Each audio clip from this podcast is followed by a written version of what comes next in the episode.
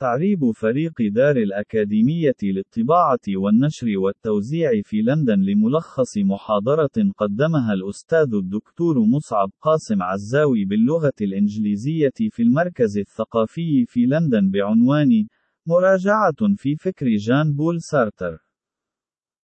ولد جان بول سارتر في عام 1905 في العاصمة الفرنسية باريس.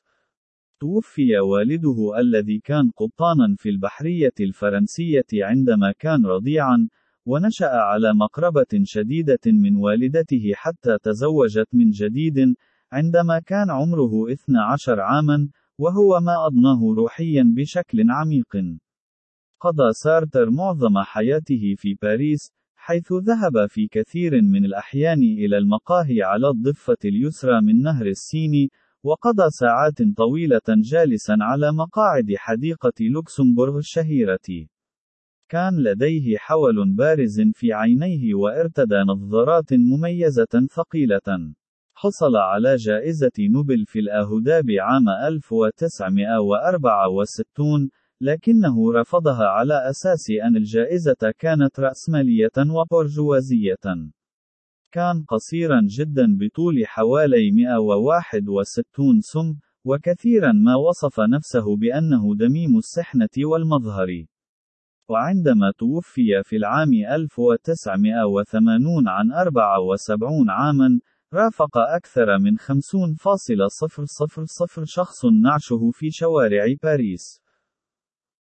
اشتهر سارتر بكونه الشخصية الرئيسية في الحركة الفلسفية المعروفة باسم الوجودية. لقد كتب كتابا كثيفا يصعب متابعة أفكاره المركبة والثقيلة والكئيبة والمقلقة والجارحة في آن معا بعنوان الوجود والعدم، وهو المتاب الذي عزز سمعته بشكل كبير، ليس لأن المتلقين قد فهموا أفكاره، ولكن لأنهم لم يتمكنوا من ذلك بشكل كلي. إذ كان سارتر هو المستفيد من الرغبة، التي أصبحت واسعة الانتشار في النصف الثاني من القرن العشرين، في تبجيل الكتب التي تحكي عن الغموض الذي بدا أنهم لمسوه في طيات فكر سارتر. ولقد تم بناء الوجودية على نهج سارتر حول عدد من الأفكار الرئيسية، واحد. العالم أغرب مما نعتقد.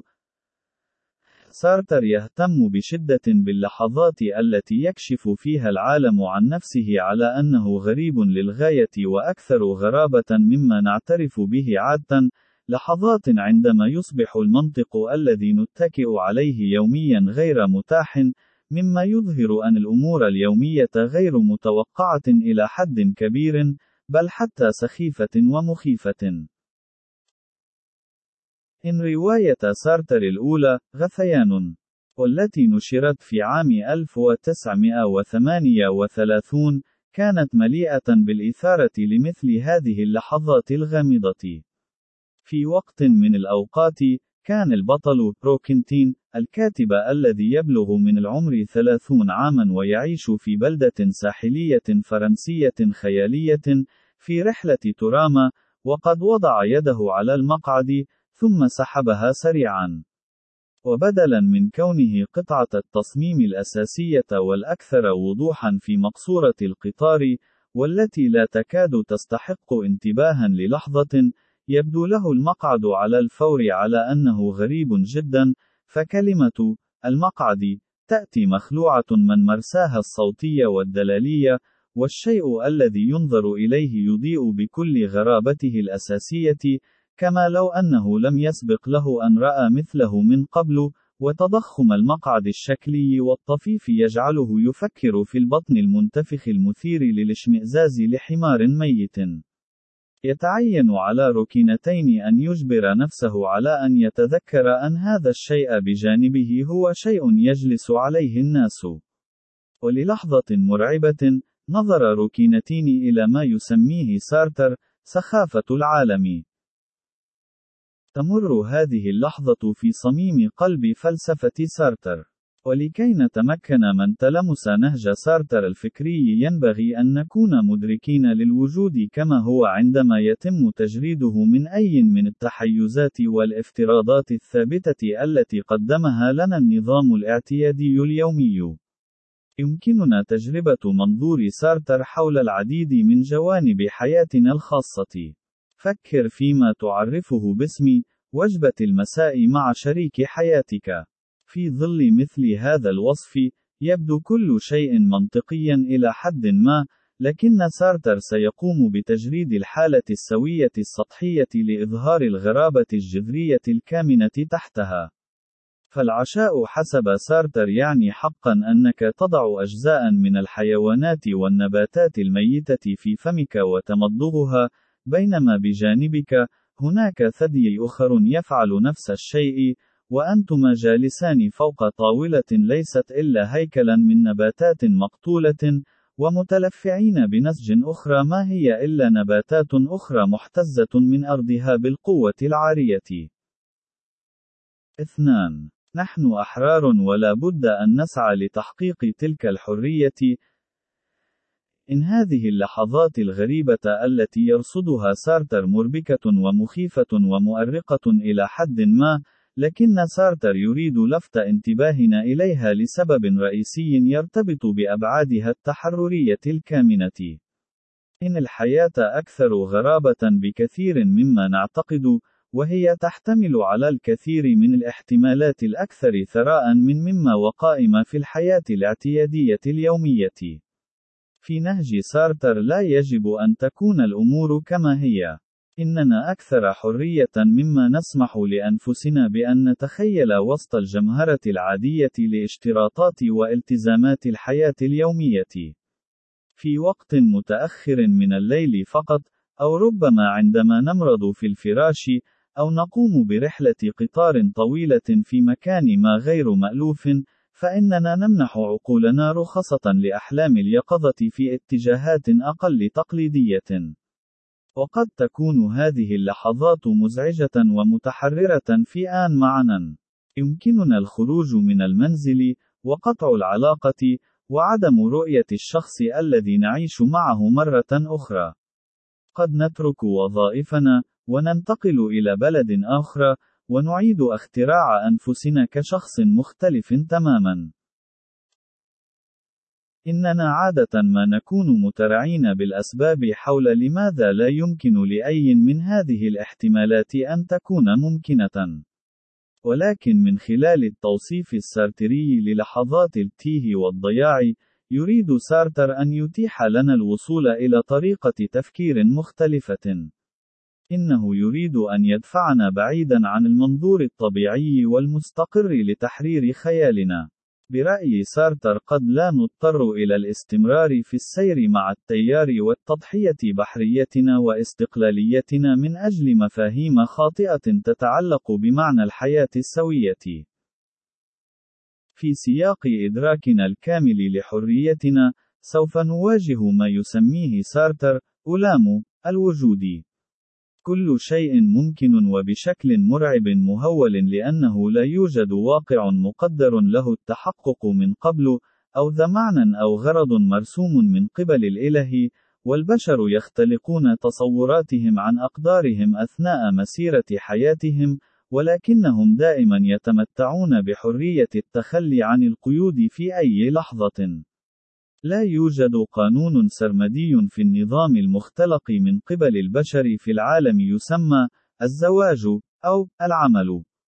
هذه مجرد تسميات وضعناها على أفعالنا ولدينا، باعتبارنا وجوديين على نحو صحيح، الحرية المطلقة في خلعها مرة أخرى. إن هذا واقع وتصور مخيف عن الحياة، ومن هنا جاء مصطلح الكرب الوجودي، كضيق يلاحق كل حركات وسكنات الإنسان، لكن سارتر يرى الكرب علامة على النضج، وعلامة على أننا على قيد الحياة بشكل كامل، وعلى علم صحيح بالواقع، مع حريته، وإمكانياته وخياراته الثقال. ثلاثة. يجب ألا نعيش في لجي النية السيئة. أعطى سارتر مصطلحا لظاهرة العيش دون أن نتمتع بالحرية عمليا بشكل صحيح، ولقد أطلق على هذه الظاهرة سوء النية.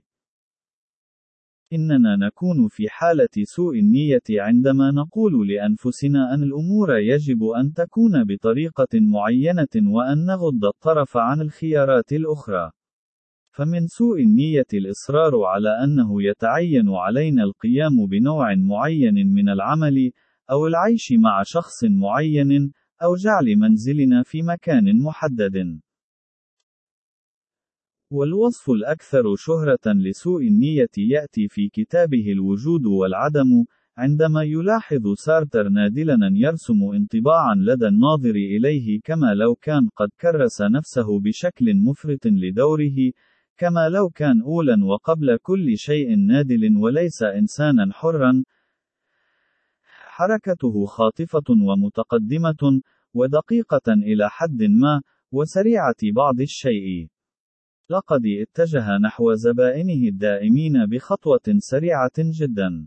ينحني للأمام بشغف شديد، صوته وعيناه تعبران عن اهتمامهما مع قليل من القلق إلى حد ما تجاه طلب الزبون. وقام سارتر بتشخيص ذاك النادل على أنه يعاني من سوء النية. لقد أقنع الرجل نفسه، بالقوة، بأنه نادل وليس مخلوقا حرا يمكن أن يكون فنانا أو صيادا أو مزارعا أو حتى مفكرا.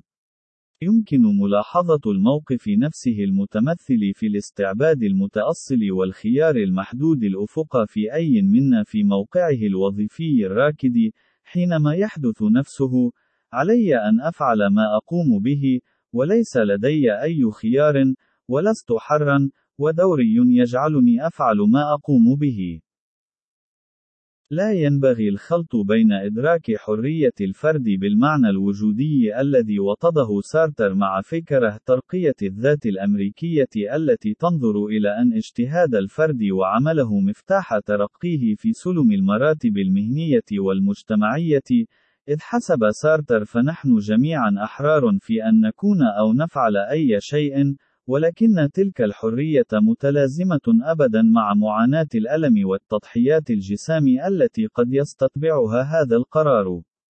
وبالفعل يعد سارتر أكثر كآبة وأكثر مأساوية وجحيمية، بطريقة مضنية وجارحة في كثير من مواضع كتاباته، من كل من سبقه في مقاربة خيارات البشر في حيواتهم، وقد يستقيم القول بأنه يريد فقط الإشارة إلى أنه لدينا خيارات أكثر مما نعتقده في العادة، حتى لو كان الخيار الرئيسي، الذي دافع عنه سارتر بقوة، في بعض الحالات هو الإقدام على الانتحار. 4. نحن أحرار في تفكيك الرأسمالية. إن العامل الوحيد الذي لا يشجع معظم الناس على تجربة أنفسهم كأشخاص أحرار هو المال. سيقوم معظمنا بإغلاق مجموعة من الخيارات الممكنة له كإنسان حر من قبيل الانتقال إلى الخارج، وتجربة مهنة جديدة، وترك شريك الحياة وما كان على شاكلة ذلك بالقول: هذا إذا لم يكن لدي ما يدعوني للقلق حيال ما أملكه من مال. إن هذه السلبية النكوصية في وجه المال أغضبت سارتر على المستوى الفكري والسياسي. لقد فكر في الرأسمالية كآلة عملاقة تهدف إلى خلق شعور بضرورة لا وجود لها في الواقع، إنها تجعلنا نقول لأنفسنا بأننا يجب أن نعمل لعدد معين من الساعات، أو نقوم بشراء منتج معين أو خدمة معينة، أو ندفع للناس رسوم منخفضة محددة لقاء عملهم. ولكن في هذا الشأن، لا يوجد سوى إنكار الحرية، ورفض مضمر أو مشهر لأن يتم أخذ إمكانية العيش بطرق أخرى على محمل الجد قدر الإمكان. وبسبب هذه الآراء في الحيز السياسي كان لسارتر اهتمام طوال حياته بالماركسية، على الرغم من أنه كان ينتقد الاتحاد السوفيتي والحزب الشيوعي الفرنسي. فقد بدت الماركسية من الناحية النظرية له بأنها تسمح للناس باستكشاف حريتهم، عن طريق الحد من الدور الذي يتمحور في حياتهم حول الاعتبارات المادية والمال والممتلكات الخاصة. كل نتاج سارتر لا يزال نهجا محيرا ويجذب الكثيرين من المهتمين بفكره وأسئلته الكبرى التي يطرحها هل يمكننا تغيير السياسة لاستعادة الاتصال بحرياتنا الأساسية؟ كيف يمكن أن تتغير مواقفنا تجاه رأس المال؟ كم ساعة في الأسبوع يجب أن نعمل؟ كيف يمكن أن يكون ما يتم عرضه على التلفزيون؟ أو حيث يذهب الناس في العطلة، أو المنهج الدراسي أفضل، كيف يمكن تغيير وسائطنا الإعلامية السامة المنقوعة بالدعاية؟ على الرغم من أنه كتب الكثير، يقدر بأنه كتب خمس صفحات على الأقل كل يوم من حياته كبالغ. إلا أن سارتر لم ينحت سطور هذه الأفكار من صخر أو من خواء وإنما كانت حصيلة اجتهاد فكري عميق يمكن الاتفاق معه كليا أو جزئيا أو حتى الاختلاف المطلق معه والذي لا بد أن يتلازم مع احترام ذاك الاجتهاد الفكري الدؤوب. لقد فتح سارتر الكثير من الاحتمالات والمسارب الفكرية لمن سوف يأتون من بعده، والذين يتوجب عليهم إكمال مهمة الإجابة عنها. الخلاصة لقد كان سارتر مفكرا ملهما في إصراره على أن الأمور لا يجب أن تكون كما هي. إنه يقدم مفاتيحا مؤلمة وجارحة لاستنهاض إمكاناتنا غير المحققة، كأفراد ومجموعات بشرية. إنه يحثنا على قبول سيولة الوجود وألمه وكربه وكمده، وإنشاء مؤسسات، وعادات، وتوقعات وأفكار جديدة. قد يكون الاعتراف بأن الحياة ليس لها بعض المنطق المسبق وليس لها معنى بطبيعتها هو مصدر ارتياح كبير عندما نشعر بالاضطهاد بسبب ثقل التقاليد والوضع الراهن. وسارتر مفيد لنا كبشر بشكل خاص في فترة المراهقة والشباب، حين يمكن أن تسحقنا توقعات الوالدين والتوقعات الاجتماعية لما يجب أن نكون عليه، وفي اللحظات المظلمة لمنتصف العمر، عندما ندرك أنه ما زال هناك القليل من الوقت لإحداث تغيير، ولكنه لم يعد كثيرا.